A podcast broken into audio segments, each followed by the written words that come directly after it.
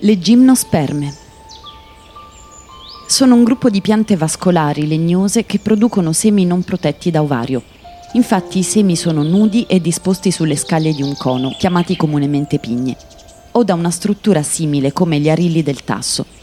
In alcuni casi, ad esempio nel genere ginkgo, il cono si richiude completamente intorno al seme, generando un involucro carnoso dall'apparenza di un frutto.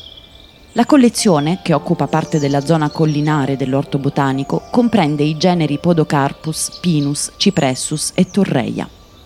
Si sottolinea la presenza di abeti dei nebrodi, una specie gravemente minacciata inserita nelle liste rosse IUCN. Cauri dalla corteccia liscia, conifera a foglia espansa, la sequoia sempervirens e il ginkgo biloba, è presente anche un individuo di Wallemia nobilis, specie ritenuta estinta fino al 1994, quando poi fu rinvenuta nel Wallemi National Park in Australia. Oltre al pino delle Canarie, con la peculiarità dei ramuli penduli che rivestono il tronco sin dalla base, si rinviene anche il pino parolignano, che, come noto, è il quarto rappresentante tra le specie mediterranee, diffuso spontaneamente sui monti dell'Oriente, Grecia, Libano, Turchia e Siria.